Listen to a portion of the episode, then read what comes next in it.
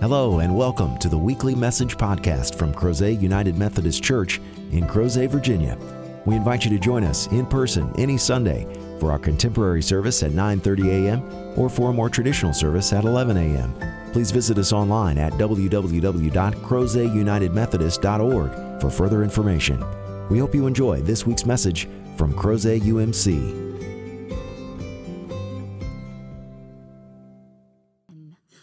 So, we are continuing our worship series on beautiful and inspiring relationships in the Bible. And so today we are reading about the relationships between a mother in law and her daughter in law.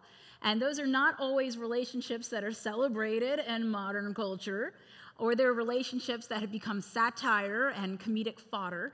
But today, these are a beautiful portrayal of something even more profound so, up on the altar, I have kind of a little depiction here of Naomi, who is trying to return to her homeland of Judah, and Ruth, who is clinging to her, physically holding on to her. And the story is one that might miss us if we don't get really into the depths of it. This is a story about a family that has faced incredible hardship. And because of it, they have kind of lost their tether to their people. These were a people who were of the Israelites. They were part of the covenant of Mount Sinai. But then a famine struck the land. It was a tragedy. It would be the equivalent of all the jobs have dried up and we have to go somewhere else to make a living. And so Ruth, Naomi, and her husband packed up their sons and moved to an entirely different country.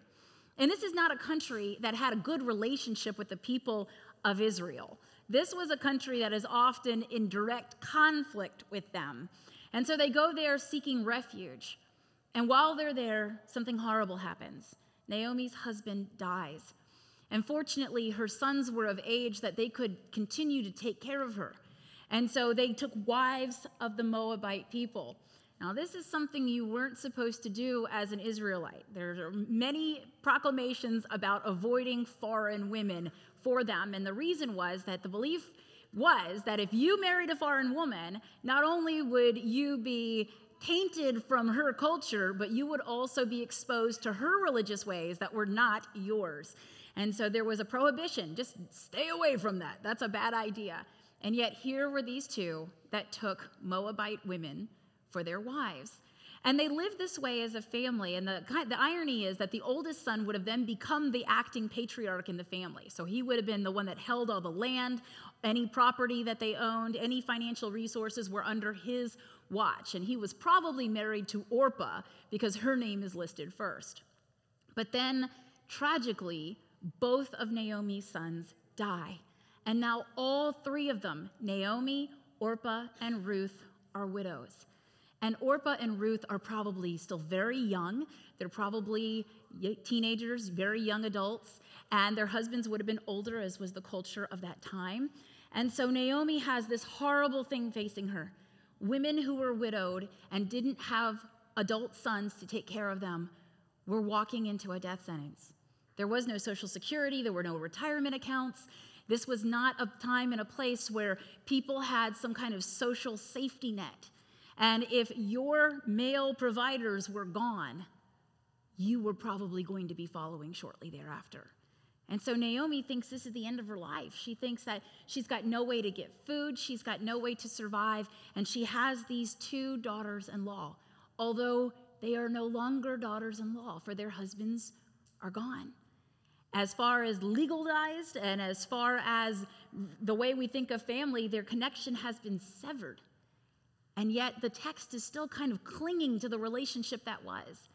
And then suddenly she decides, well, if I'm going to die, I might as well go back to my home country and do it there. So she heads home, and Orpah and Ruth follow. But then she looks at them and says, Why should you go my way? Why should you suffer because I am going to suffer? Why should you have the threat of death because I am going back to a completely dark future? And so she tries to set them free, encourages them, go home. You're still young enough to marry. You didn't have children, so technically you could still start a new life. It's not too late for you. But they don't want to leave her, they cling to her. Perhaps they cling because they know what she is facing. Perhaps they cling to her because they actually did have a good relationship. Or perhaps it's because this is what we know here and now, and it's scary to even go home. But for whatever reason, she tries to convince them to go back. Do not follow me. And Orpah tearfully, as the text tells us, goes home. And then she turns to Ruth and she says, Go after her. Go back to your life. Your life is not over. There is still hope for you. But Ruth won't leave. And then she issues one of the most beautiful covenants. In fact, this is a covenant that has waves of popularity in weddings. I can't tell you how many times it's either this or First Corinthians, neither of which are about romantic love. Neither of those passages, neither this one from Ruth nor that one in First Corinthians, are about people who are married.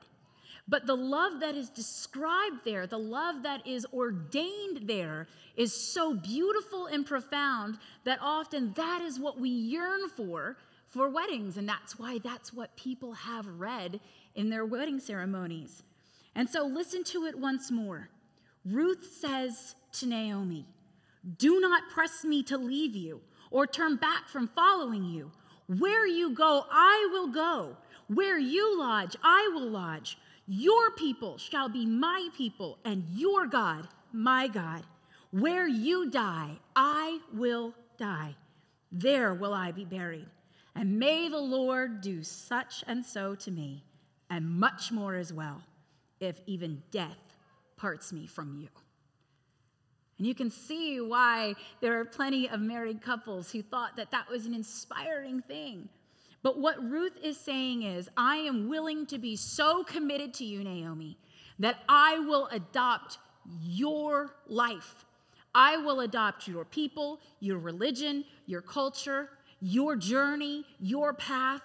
I will be committed to you. And not even death is going to stop that commitment. And that's an incredible, incredible relationship unfolding.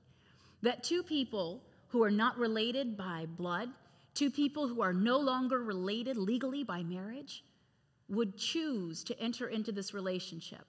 Although, as you can tell, Naomi's a little weary of this. Imagine knowing that you're taking a young woman back with you and that she might die in a foreign land, and that she is a foreigner, and so she might get ridiculed, she might be persecuted because she is not one of your people. But Ruth has made it very clear with her words and her physical presence that she is not going to leave. She is going to follow Naomi, and Naomi sees that it's pointless to argue with her, so fine, let's go. And they will go back. Now, the book of Ruth is not really long. In fact, I've done multiple Bible studies where you can actually get through it and talk about it and, and respond to it in less than an hour. So I encourage you to go and read what happens. But the moral of the story is this that we are able to offer a commitment to another person who might not be our family, who might not be part of anything that we have known before. They might not be from our hometown, they might not be from our home country, they might not be Christians as we are, they might not even be of the same culture. They might seem to be a completely different person. But we can be committed to one another in a way that will transform the future. And not just our future, it's not just about choosing to be in a relationship with another person, because Ruth is vitally important in the Bible. Not only does she have her own book, one of only two named for a woman, but she will become part of the lineage of Jesus. How amazing is that? That she is one of the names that is listed as those who their testimony, their way of life, their commitment to a relationship, not just with another human being, but with God Almighty, is going to be so fruitful that it will impact us. Even now, as we read about the lineage of our Lord and Savior Jesus Christ, that she is part of that ultimate redemption to not just be named uh, in the Bible, not to just have a book of the Bible named after you, but to be part of the lineage of the Messiah. And she's able to do that because Naomi cracks just a little. Naomi realizes, you know what, it's pointless. We'll get there. She'll realize she'll go home, whatever. But really, In that moment, that moment of uncertainty, the door opens just a little bit. And by her willingness to at first only accommodate Ruth, Naomi's life is going to be transformed. The end of her life that she thought she knew, that she thought she saw, is not what will happen at all.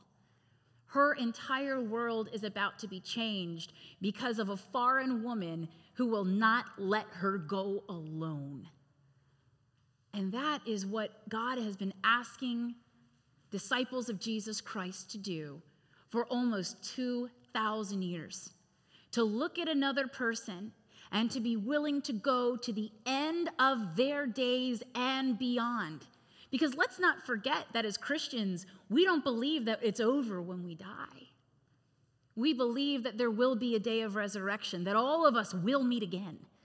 And not only will we meet again, but we will be stuck with each other for all eternity. So you might want to forge some good relationships now. It's an idea that we can actually change the future together. That two people who are so different, so divergent, and yet, what do they have in common? They've suffered the same pain, they know the same loss. And out of their tragedy, out of their sorrow and their mourning, God transforms and redeems those horrific experiences and loss. And where there was a hole in their hearts and a void in their lives, they come together and they care for one another. And the world will never be the same. Now, maybe you're thinking, I'm not Ruth and I'm not Naomi, and how am I ever going to change the world? You never know. You never know who the child that you help in church, or the youth that you become bonded to through youth ministry, or the young adult that you encounter in a Bible study, or the person that you become invested in because you both always sit in the same pew all the time. That those people that perhaps it's not happenstance that you come together. Maybe it's not just a serendipity that you continually run into each other. Maybe the Holy Spirit is nudging you as that's nudging them, and you come together and you experience something so profound that there is a book in the Bible dedicated to it. The book of Ruth isn't about just the person Ruth, it's about the relationship that Ruth creates. And you'll notice that there were so many times in there where Naomi was like, Go away, go home, leave me alone, stop following me. But Ruth will not be dissuaded.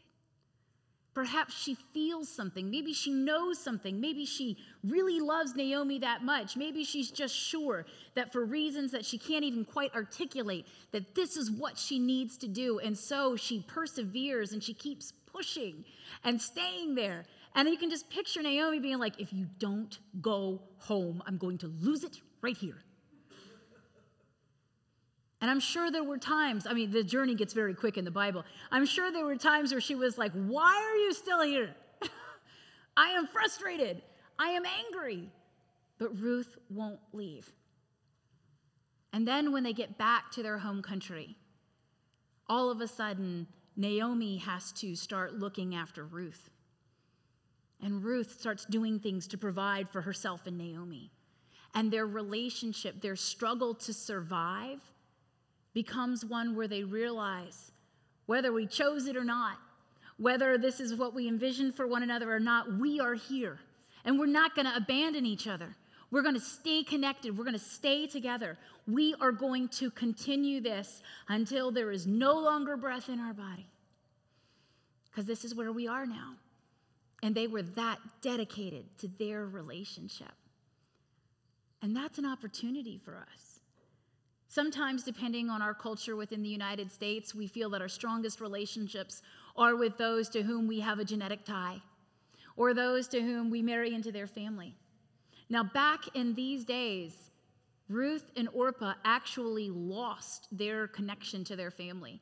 Back in those days, when you married into another family as, as a woman, when you got married, you were no longer part of your family. You truly became part of that family. So, in their mindset, Naomi wasn't their mother in law, Naomi became their mother, their honorary mother. And they adopted her. And they decided that they were going to stay. And while she wants for them to have some hope, she's not a completely selfish old woman by any means. She asks them to go back and to find a way to live. And Orpah does, and that's the it. That's it. We never hear anything else about Orpah. But Ruth, because she boldly decides to enter into a relationship, because she will not resign herself to go home chooses a completely different path. So if there's someone in your life, someone you keep bumping into, someone you keep wondering, God, why do I keep seeing this person all the time? Maybe God is offering you the chance to be a Ruth. Maybe God is offering you a chance to be a Naomi. Maybe God is offering all of us an opportunity to experience a kind of relationship that is so profound and so redemptive and so transformative that they will write books about it in the future. And that people, thousands of years from now, will hear about that story and they will find hope. They will see God at work and they will recognize that it all began with a relationship. And that's precisely what Christ has given to us. Not just a relationship with God, not just forgiveness so that we can be reconciled to our God, but Christ has given us the opportunity to be with people that we might never have chosen, that we might never have imagined that we would be with. And sometimes we think, well, you know, as we get older, then it's my responsibility to mentor somebody. But sometimes what's our responsibility to do is to open our hearts to see what a relationship could be. They continue to kind of flip flop in the story of Ruth. Who is in charge and who is providing? Who is the one that is leading them and who is the one that is choosing to find hope? And some days it's Naomi, and some days it's Ruth. And when you continue to read that story, which I hope you will, when you read the book of Ruth, what you're going to find is that you could be Ruth, that you could be Naomi. Or perhaps you'll find yourself being some of the people of Bethlehem who go, This is a weird relationship and this, just, this is just odd. But they thought it was odd. They thought it was weird. They thought these two don't go together. Why would they ever choose one another? And sometimes it's not that they chose one another, it's that one chose the other. And if you've ever been chosen, then you know. You know how beautiful it is to have somebody choose you. And isn't it time for us to show another person that we can choose them too? That we can open up our hearts, we can share with them how we think and how we feel. If necessary, we will share what we have. But together we will grow, not just toward one another, but toward God at the same time. And perhaps that will not only sustain both of us, but it will encourage others to take that radical step to choose to be authentic and vulnerable with another person with whom they do not have to be this way. And in the end, those relationships are the ones that really change not just our lives, but they change the world around us. And for some of us, we find that they change the world. So may it be so. May we find hope and courage in the relationship of two unlikely women that clung to each other in their time of need and have become a hope for generations that when someone chooses you, you can do anything. May it be so. In the name of the Father, and the Son, and the Holy Spirit, we pray. Amen. Thank you again for joining us for this week's podcast.